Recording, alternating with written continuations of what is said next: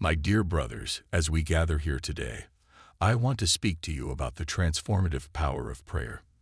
In a world where we are bombarded by constant distractions, temptations, and chaos, prayer offers us a path to inner peace and spiritual growth. But it is not an easy path, nor is it one that can be taken lightly. Prayer is not simply a matter of reciting words or going through the motions. It is a deep, soul-searching dialogue with God that requires us to confront our innermost fears, doubts, and vulnerabilities. As St. John Climacus once wrote, prayer is the laying aside of thoughts. It is the quiet of the mind. But how do we achieve this quiet of the mind in a world that is so noisy and frenzied? How do we find the time and the focus to truly connect with God in prayer?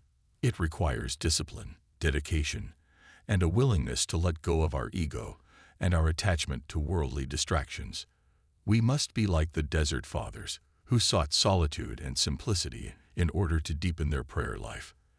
As St. Isaac of Syria wrote, in silence and quiet, the devout soul becomes familiar with God. But this is not to say that prayer is a solitary pursuit.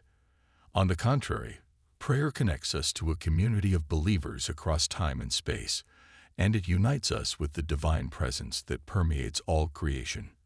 As St. Basil the Great once wrote, when we pray, we commune with the angels, we touch heaven, and we transcend time.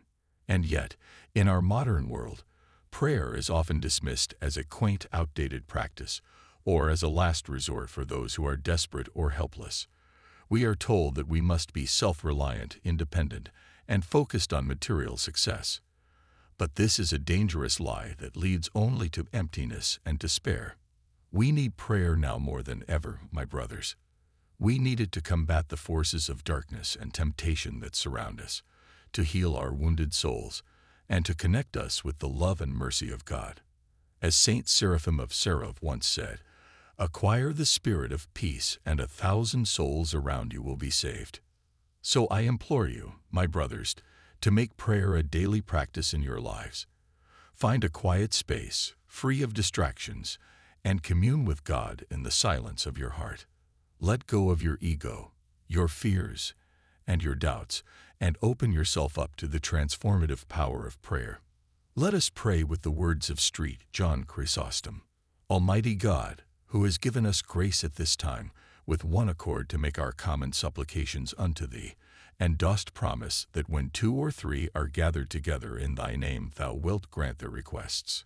Fulfill now, O Lord, the desires and petitions of thy servants, as may be most expedient for them, granting us in this world knowledge of thy truth, and in the world to come life everlasting.